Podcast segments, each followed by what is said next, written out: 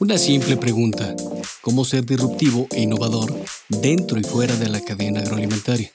No lo sé. Siéntelo. Agrodisrupción.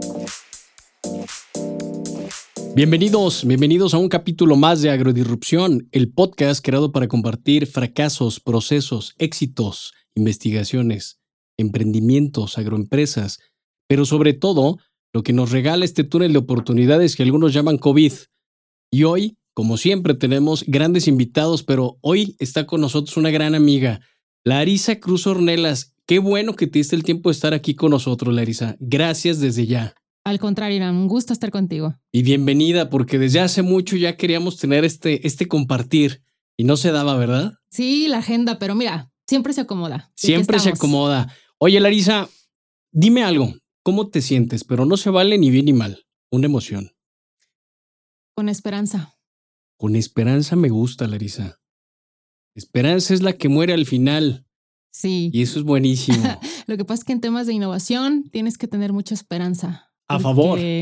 Todo es nuevo y hay que arriesgarse siempre. A favor. Y me gusta eso, tomar el riesgo. Decía mi abuelo que lo único seguro que tenemos en la vida es el riesgo. Correcto. Entonces hay que tomarlo. Oye, Larisa, a ver, platícame antes de iniciar y meternos de lleno contigo, porque, híjole, con tu currículum podemos platicar aquí bastante, pero platícame algo, compárteme un fracaso, aunque luego me regañan porque dicen, ya no estés diciendo fracaso. Entonces ya lo estoy cambiando, estoy diciendo algo que te haya hecho aprender y que en ocasiones también ha sido doloroso.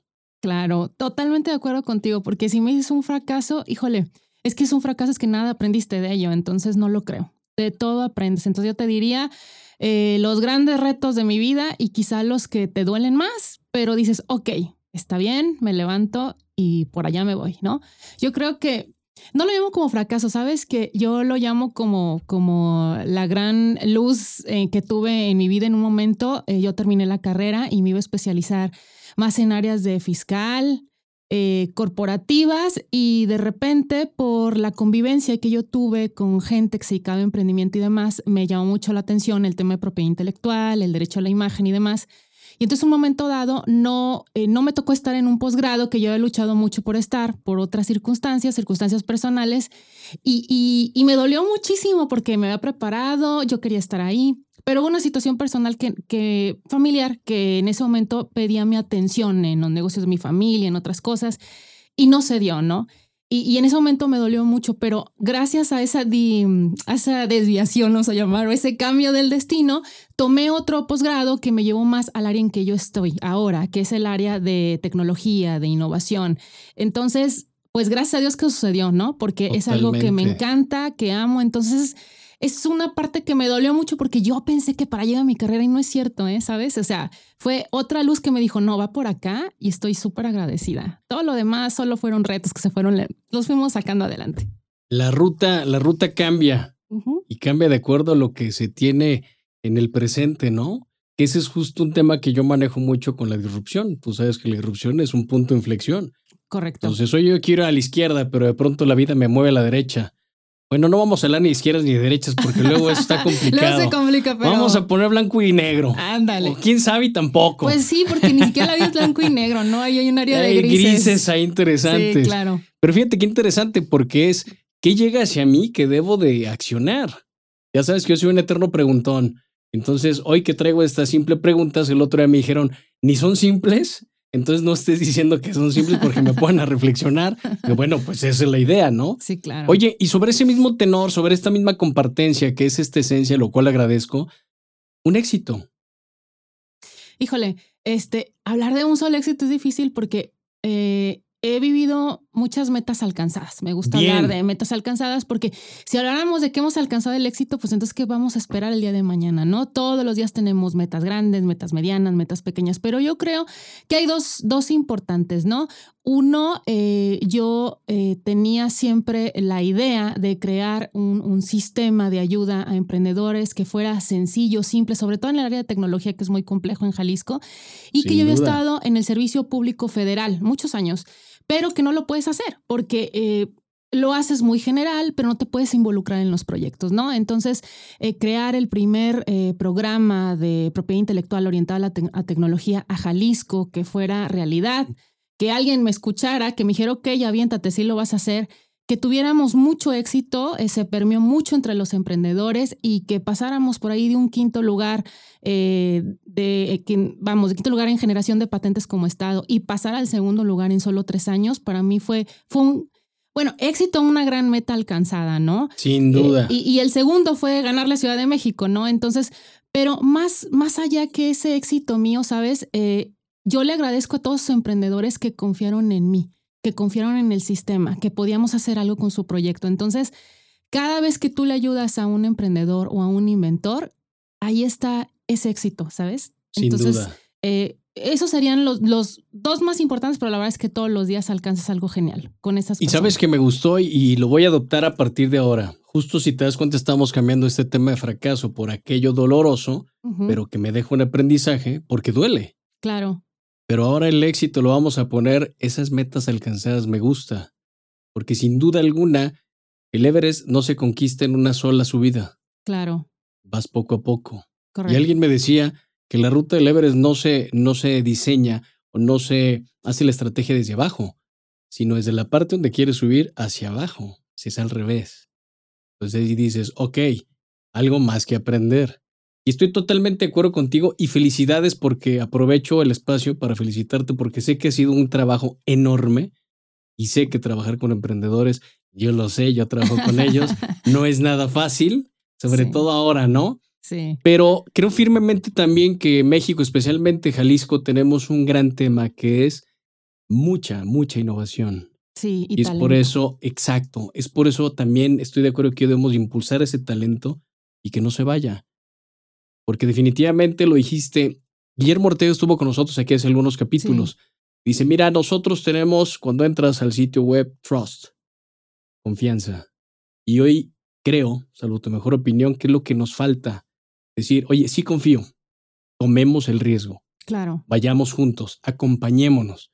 Más que tú qué vas a hacer por mí, es qué vamos a hacer juntos por lo que viene. Claro. Entonces, felicidades por eso. No, no, y, y es algo súper importante porque fíjate, quien está en la innovación y justo que está en el sector de ciencia, porque pues hay muchos tipos de innovación, nos vamos a meter en eso, pero si aparte estás en innovación, ciencia y desarrollo tecnológico, la ciencia es incierta. O sea, decir que alguien le apuesta a ciencia porque, ok, quiero... Eh, algo seguro. Hacer algo seguro, pues compadre, te equivocaste. No es por ahí. De sector, ¿no? Porque, porque la ciencia es incierta, pero imagínate, si no le apostáramos a la ciencia y a la innovación, no habría vacunas, ¿no? ¿Qué esperanza tendríamos eh, con todos los problemas del cáncer o las enfermedades crónico-degenerativas? Entonces, eh, eh, apostarle al talento y al riesgo es fundamental para México, ahora más que nunca. Más que nunca. Así es. Sí, estoy de acuerdo contigo. Oye, Larisa, vámonos a esta parte, porque de pronto empezamos a hablar aquí en el podcast y dice, oye, ¿y qué diablos tiene que ver esto con la cadena agroalimentaria? Mucho. Todo. Y esto es lo que, lo que tu servidor está haciendo con este podcast. Normalmente escuchamos podcasts muy al tema del agricultor, de la parte técnica, el suelo, el clima. Pero a ver, hoy por hoy y por eso para mí COVID es un túnel de oportunidades. Y lo he mencionado antes, nos dimos cuenta que podemos hacer mil cosas, sí, pero hay una esencial, es comer. Y eso nos da esta cadena agroalimentaria. Desde tu posición, desde tu rol, ¿Cómo relacionamos esto con la cadena agroalimentaria? Híjole, fundamental. Fíjate, nada más un dato yo creo que va a ser eh, bien interesante para, para tu público, Irán. Eh, ¿Sabías que uno de los porcentajes más altos de solicitudes de patentes están vinculadas al agro? Y es un buen dato. Sí, y que además eh, los proyectos que se impulsan para ciencia y desarrollo tecnológico tienen que ver con soluciones hacia el agro. Bien. entonces, ¿qué hacemos desde aquí? Eh, desde el chavo, que quiere decir, ¿sabes qué? Con inteligencia artificial y un dispositivo, Ajá, este, electrónico. Quiero ayudarles a los agricultores cómo pueden hacer ciertas mediciones y puedan ser más eficientes ciertas etapas. Perfecto, en la cosecha. Es un invento y entonces nosotros nos involucramos en ayudarle a ese chavo, uno, a protegerlo y ver cómo lo puede comercializar. Y también cuando viene una empresa que está vinculada al agro junto con un grupo de inventores en donde ellos ya encontraron eh, la solución o se acercaron con la empresa en donde le ofrecieron una posible solución y requieren em, impulso, vamos a decir económico, técnico y legal, para poder desarrollarlo e implementarlo, ahí es donde, eh, donde entran pues los programas que nosotros hacemos desde gobierno, de gobierno del Estado. Entonces, eh, mucho tiene que ver y sobre todo, curiosamente, es uno de los, no digo curiosamente, más bien así tenía que ser, es uno de los sectores que mayor eh, recibe atención y mayor impulso porque también estamos, por ejemplo, apoyando mucho a la parte de economía circular, ¿no? Tenemos un montón de chavos que están haciendo emprendimiento en temas de economía circular y que obviamente van destinados a agro. Entonces, eh, ¿por qué nos importa mucho justo por lo que acabas de decir? O sea, no hay ningún ser humano en este planeta que no lleve en algún momento comida en su plato y para que, ojalá toda la gente esté consciente que para que ese eh, elemento, lo que tiene en su, en su plato llegue ahí, hay un montón de personas atrás todos los días trabajando durísimo, desde el campo, en toda la cadena, hasta el área tecnológica para llevarlo ahí, ¿no? Sin duda. Y sabes que esta parte es bien importante porque en ocasiones no nos damos cuenta o no lo sabemos de todo el esfuerzo detrás de una galleta, de una botella con agua, de un café, de una manzana. Y eso es bien importante para nosotros. Como sabes, tenemos OLAG, nosotros, la Organización Latinoamericana de Agroempresarios Jóvenes.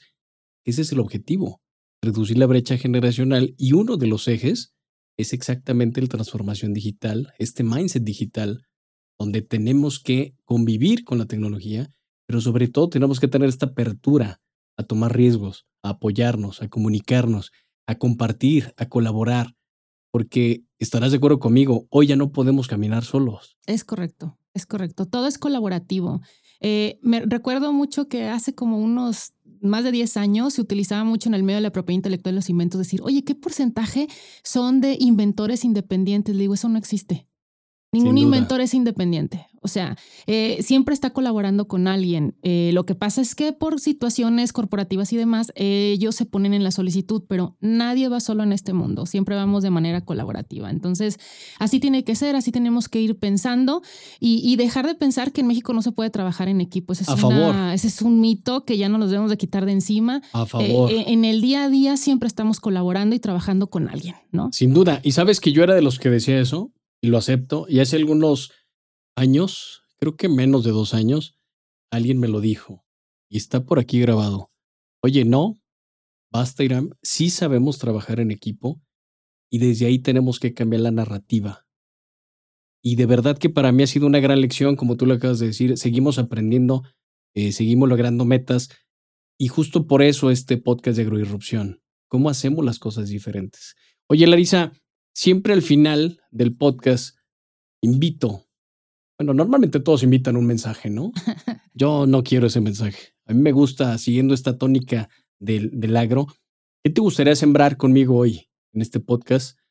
Que quizá no cosechemos nosotros, pero que sin duda va a quedar ahí por mucho tiempo. Creer en el talento que tenemos. Bien. Y tener mucha esperanza.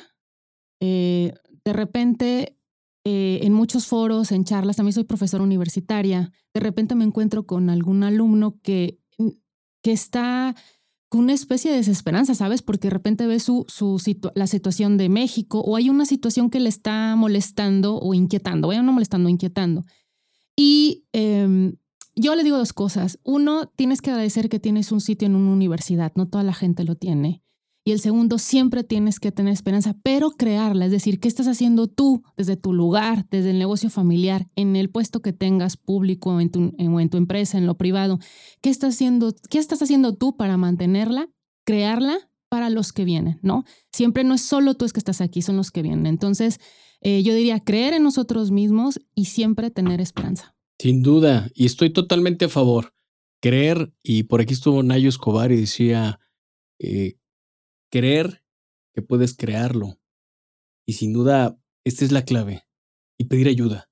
Claro, siempre. Y, no tener miedo al, rechazo. O al rechazo, o a me equivoqué, pues ni modo, así hacen las cosas. De la, la vuelta y sigues adelante.